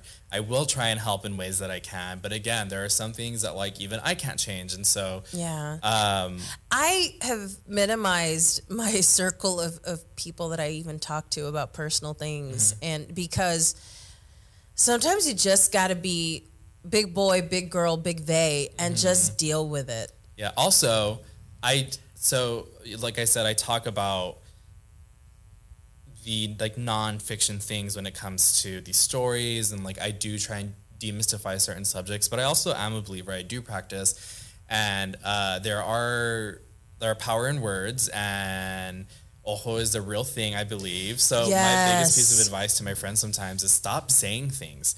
Stop posting things on the internet. Because oh, that is so like, hard. and especially with there have been times like before I signed on with my current network, I was so excited to say something, but I literally didn't say anything until the paperwork was signed. Until the ink is dry. I didn't even tell everyone that I knew personally until like I was close to getting there because you just like even if someone has the best like hopes and wishes for you, like you just you don't know. even though you're cool with somebody, doesn't mean they're always cool with you. especially on the internet you don't know who's out there who's lurking who's looking like you just you don't know so that's my biggest thing If, you're, if we're gonna talk about ojo, oof, that's a whole Mm-hmm. nother bag. Like when I wrote malojo, it came from that place of when I was first in the music industry, I was just doe-eyed, happy, Mm-hmm. whatever. And I didn't protect myself. I kept saying things. I kept talking about things. Now people are like always wondering what the hell I'm doing here, there, everywhere. And it's because like I don't say shit. I don't say shit anymore. Not because these things aren't happening, but I like you said, I'd rather the ink be dry because mm-hmm. I have spent too many times at a yerberia trying to deal with this bullshit that some people Yes. do that it may be somebody you don't even know. It really could. And I always tell people at the beginning of the, or if you feel funky at the end of the year, or if you feel weird at the beginning of the year, you know what? This is where I say go to a yerberia, go to a pulga, go to a flea market, go and get yourself. If not sage, you know, there's so many other options for mm-hmm. things to burn and smudge to really get your shit together. Or go to your local brujex or curandero. Yes, and curandera, like- pay them for their service Yes. if you can to help you. Yes, because you know what? Sometimes, and I know some people go, well, that's not true. Well, that doesn't work. You know, you should just pray to Jesus. Well, you know what? Jesus literally said, sometimes you got to do shit yourself, quote unquote. Maybe not the correct quote, but I said what I said. Verbatim, that is what That Jesus is Joshua just- Christ said. You know what? He said it. He, they, they said it, okay? And No, truly, I mean, do what you have to do. Yes, like Like- if you need to get the fuck away from people, if you need a social detox, if you need to not have shit on your phone, if you just do it. I'm gonna be Shia LaBeouf. Do it, like, like, do, do it. That's that's actually been one of my, my recent practices to like kind of protecting my peace is I'll start typing a reply on like Facebook or Twitter, Instagram, Oh wherever. God, I'll start typing it and halfway through I'm like, do you want to do this? Like, do you really want to start this conversation and ha- have it take over the next Oh my god. hour? Because unfortunately, Sometimes I'm a troll. Sometimes I want it. Oh, yeah, Some- sometimes I'm like, oh no. That's why you oh, have to no. ask yourself and be yeah, ready. like, am I ready for this? And it's happened on Twitter. It's happened on Facebook. It's happened on Instagram. Mm-hmm. And sometimes I'm cool with it, but I'm doing it less and less and less Mm-hmm. Because I just don't have time for it. Yeah. Yeah, there's de- yeah, there's been like I said a lot of times where I'm typing it out and I'm like, actually I have plans later today. I don't want to be thinking about this later. No. And I'm the type of person that will. I'm a cancer. I feel big. Oh my god. lot. So I know my that mom is a cancer. I know that I will angry cry about something and I'm Oh, like, yeah. I don't want this to bother me later. So guess what? Delete. I'm not gonna engage. I'm and you know what? What really happy. sucks is sometimes I don't engage and I still cry about it. But I'd rather Yeah. do that than expend extra energy fighting somebody. I would rather privately deal with it. reinvest your energy. Yes. And so that is so interesting because back on the topic of ojo, sometimes we don't even realize that we fear procrastinate. And talking about fear, fear procrastination is real. It is because you are nervous or worried or fearful of the results of something that you're doing. I literally had been talking about putting this podcast together for at least four years. Hmm. Had the idea, wrote it down, everything. I had put out one episode, the pandemic hit. I did not want to deal with it anymore. Mm-hmm. I was like, no, this is sucks. No one's gonna like it. Da da da da da. No one's saying shit. Like this is all me. you, yeah. This is all me. This is the the the voice of fear. Which, if you ever have read a book called The Alchemist, you will better understand the voice of fear. I haven't read it, but it's my boyfriend's favorite book. It, there is a reason why that book, if you haven't read it yet, it is super big into mysticism. It's super big in such a way that like deals with God in a very bigger way. It deals it deals with mysticism in a way that blends in with with you know the the religion that people really like gravitate to. But it talks about fear and fear procrastination and fear itself, the voice of fear, the voice of it in your head, is there because it's a survival trait. Yeah. But it's not what you should be guiding your entire life by. You should use it as like a hey, I am going to check this out. But if I'm still good and my gut is telling me I'm good, then I'm just going to go for it. And eventually that voice will chill out. but you have to listen to it. Like you have to listen to it, but you don't have to act on it all the time. Yeah. And that was the beautiful thing about fear in that book. And I think that when we look at things that are otherworldly to the everyday life, we need to take these lessons from these otherworldly creatures and the things that we're getting. Because at the end of the day, do we want to be the legend or do we want to be here? Mm-hmm. Do we want to be the past or do we want to be the present? Yeah. And has there ever been a time in which fear has ever ruled over your life? Yeah, yeah, definitely. Like I said, I went through that period. I want to say I call it the first season of the pandemic, but like that first like half year, I think of the pandemic where I went on a hiatus with the show, and just because of what was happening in the world around me and like within my life, I was between work, and it was a re- really like scary point for me, and there was a lot of unknowns and a lot of bad things happening in the world, and so I kind of number one let that kind of interfere with the production of the show. And it was the show was something that brings me joy. It brought me joy. And so because i wasn't doing it it just became this kind of cycle of like i don't have this thing that was making me happy. And then because i wasn't doing it and it wasn't making me happy i started looking at like the numbers and how much they dwindled and how how successful other people were and I will never forget I went and I haven't told many people about this but I went on a, on a walk with my boyfriend one day when the the CDC was like you know take a, a mental health walk because y'all are stuck indoors right now and uh, You're like, okay, CDC, yeah, I have not. think Thanks. that's gonna fix my brain um, so yeah we went on this walk Are we saying sorry to Fauci right now? leave him alone. So um, we went on this walk, and I had just finished seeing something online. I saw someone like their video or their account had like this really high number, and like obviously. Part of my brain is like there. I've always said this. Like I, I truly believe there's space for all of us, and I and I, I was happy for them, and I wanted to be happy for them, but then again with everything that was happening and like it all piled on. And so i looked at it and i put my phone down and then we went for a walk. And then we're just talking about you know like the future like what it would look look like for us. And i started thinking about the show and i just started bawling. Mm. And we were walking around utrgv because we, lived, we lived nearby at the mm-hmm. time. And thankfully the campus was it was pretty empty at the time. And so it was just like bawling walking the bronc trail. And he was like, "What is going on?" He was like, "Are you okay? What's wrong?" And I started telling him, and I was like, "I, th- I was like, I think I'm gonna stop doing Susto. I think I'm gonna take it down." Oh. And he was like, "What are you talking about?" And I was like, "It's just there's nothing happening. It's not working."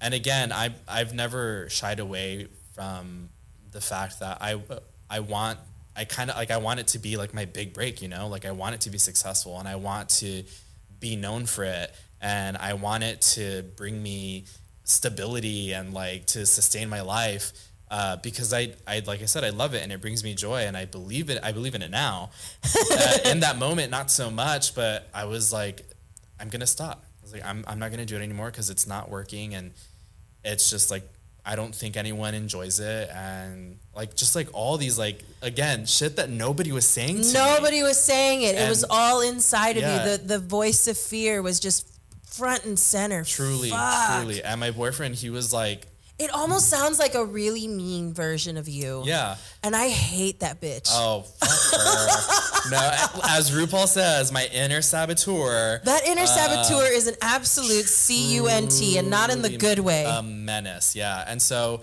my boyfriend was like, he really, I, I'm gonna get emotional. he like, he really talked me down from that ledge and he kind of like brought me from his point of view, like the outsider perspective. Even though he sees me making the show, he's still like not me, you know. So like, like he mm-hmm. sees the show happening and he sees me doing it, and you know he saw that I I was in that like hiatus and it wasn't there was nothing moving for it, but he like taught me down from that, and he was like, people love your show. He was like, people reach out to you, like just reminding me of like what the truth was. And he was like, I understand what you mean. He was like, give this thought some time. Don't let this like.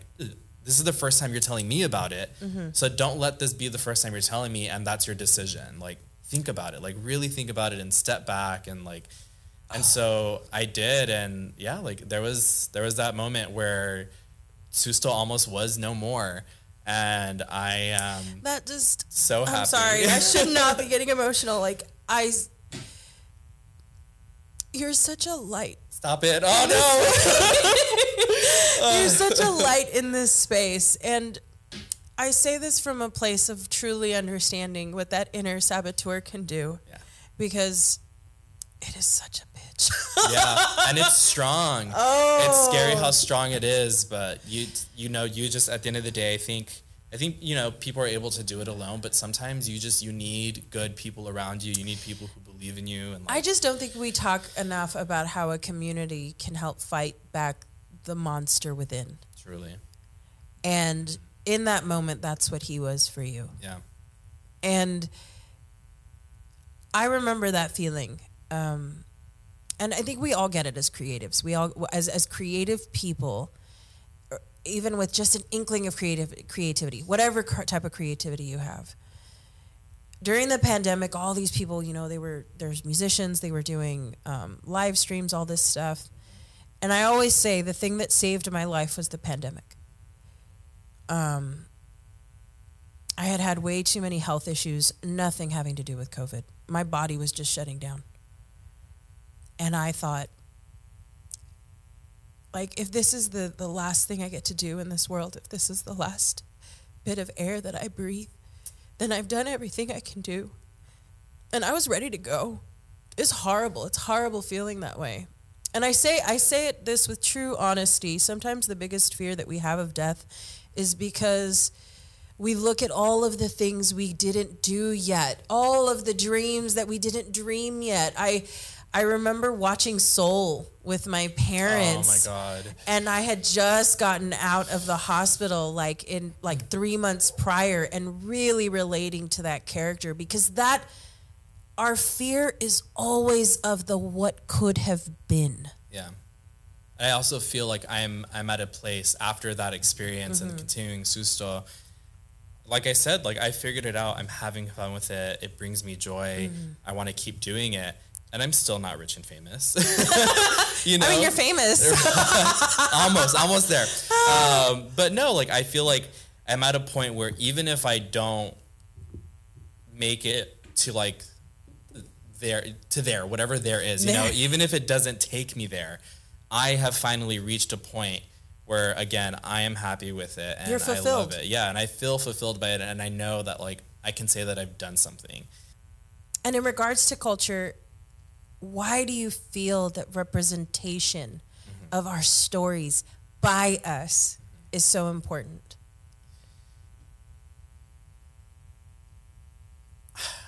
I don't know if I'll make anyone mad, but I've, I've said this before on, on other shows is that This Like- is not an original thought. You can go to every other podcast and he said it. I've never had an original thought.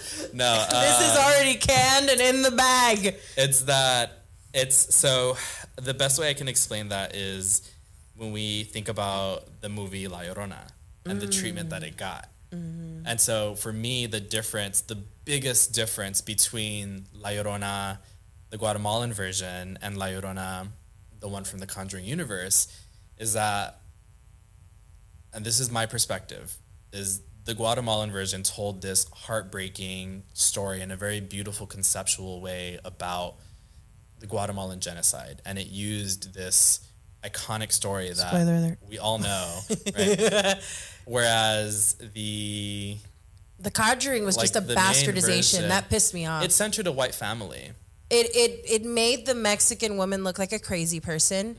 I- every Mexican or Latino that was on screen was just like a hyper hyper re, hyper version of themselves. Like I don't know how to explain that in any other way. It was just it was too much. It was like it was an oversaturated version of of a Latino and Mexican every time they were on screen. Yeah. While these kids and these people, these you know, this white family was just they were almost like, oh no. Yeah, Like they and- felt like the little lambs and like we were just these these just over overexposed, oversaturated just people. Yeah, and the reason that are you done? Okay.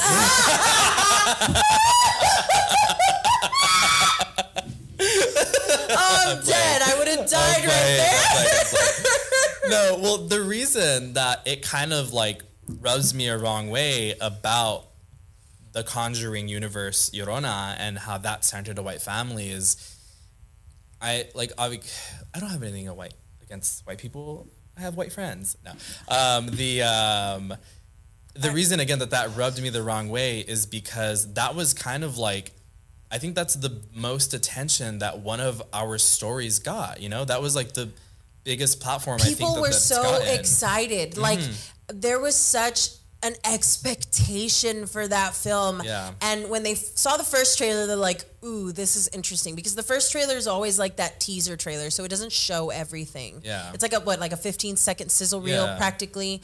But the second one. Fuck. I'm Yeah. sorry, mom. I said fuck too many times in this episode. But I'm a bad influence. I'm sorry. but Uh. I'm quite serious. That I didn't watch it. Like after I saw that second trailer, and a lot of people got pissed off when they saw that second trailer because you already saw what was coming. You already saw how these people were going to get treated, Mm-hmm. and you know the fact that Mexican and Latino film critics were just like, "This sucks. This is not an adequate representation. Yeah. Why are you doing this to our our culture and our folklore and and the things that are very tied to our culture?" I feel like when you get, and that's again why it's, it's important that you retain as much ownership about your ideas, because I don't know whose idea originally this movie was, but uh, anything in like the entertainment industry, it's going to go through rounds and rounds of not only pre-production or approval, but like editing and like you know. So who knows what that movie started out as and what it could have been, and like what changes were made to where it came out the way that it did. If I'm correct, The Conjuring is a Warner Brothers project, a Warner Brothers product. So we all know how Warner Brothers is. So we know it's going to be ass. So, but here's what's Warner Brothers, that's not my opinion. I'm open to collaborations and sponsorships Girl, and they, they took out every single they took out every single Latino product on there. I don't know, man. Uh, yeah. So here's a. This is interesting. So uh, I looked up the reviews Mm-hmm. for this. So Mary M. Doyle. Stop. Doyle's my boyfriend's last name. So she gave it zero out of five stars, but she could Oh. only give it one because it wouldn't let her give zero. Oh my god. I'm sick and tired of Hollywood making a career of mocking Catholicism with their lack of knowledge concerning the powers of a Catholic priest. It has become an indelible mark of holy orders upon his soul, along with the indelible mark of baptism. Yo, this is a whole book. She went in. She went in. She went off. Yes. Oh my god. oh my God. I need to have her on. you know what? Here's oh, but it got. Oh my God, this is bad. So, uh, I'm sorry, Linda Cardellini, but this was not a good choice for you. I do love her though. I love her, but she didn't write it. She didn't direct it. she did, it was just a paycheck, you guys. Yeah, she simply did her job. She simply so on the tomato meter, the audience scored 35%, and for reviewers, it got 28%. This is probably one of the worst movies in the franchise.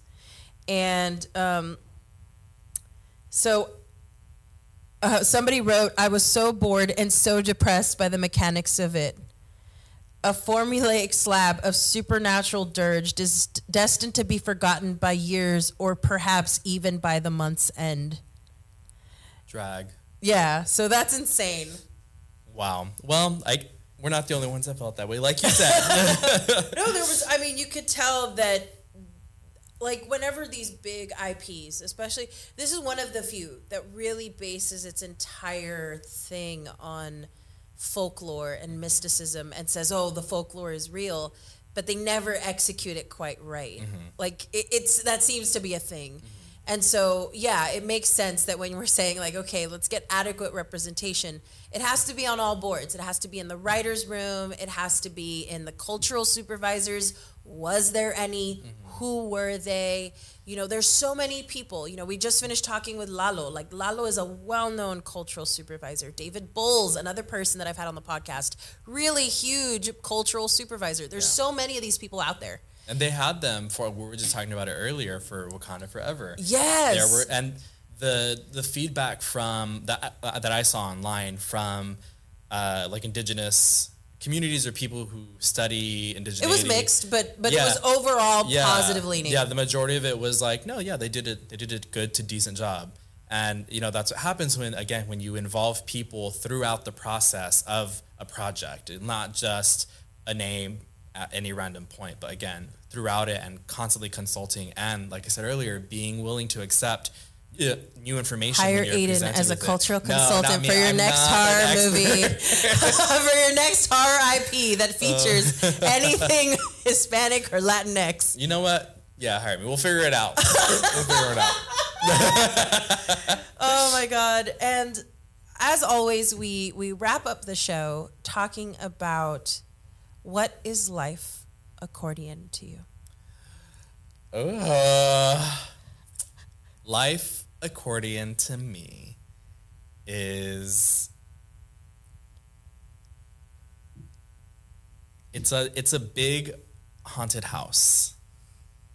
And i think it would be fun to be a ghost and to haunt people and to mess with them. Because i think being scared and scaring people is fun as much as i am a scaredy cat.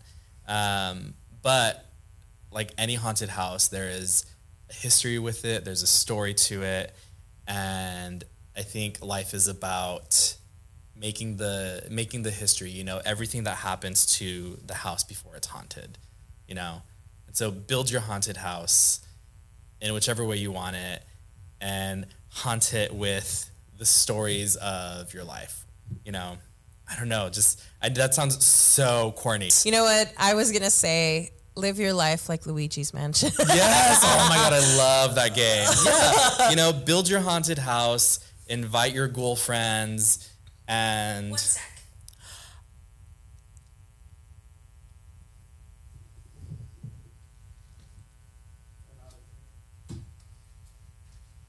Actually, no. Why did she do that? Why did she do that? I didn't even did it.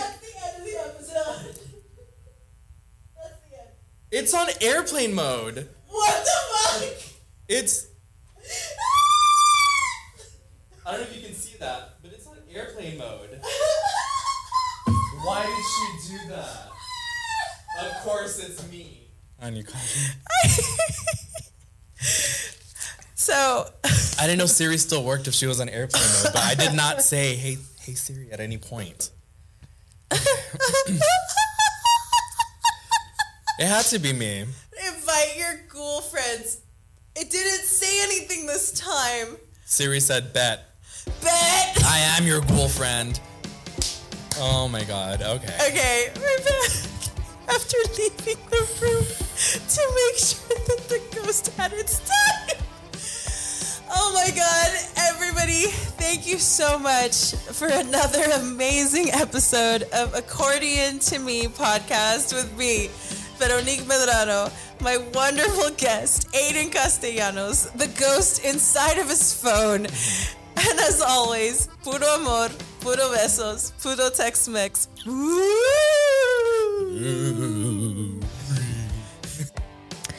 Thank you for listening to Accordion to Me.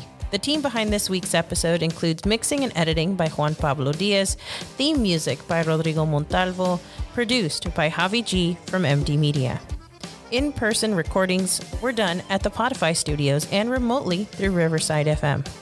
Accordion to Me is distributed through Anchor, and you can stream Accordion to Me wherever you listen to your favorite podcasts.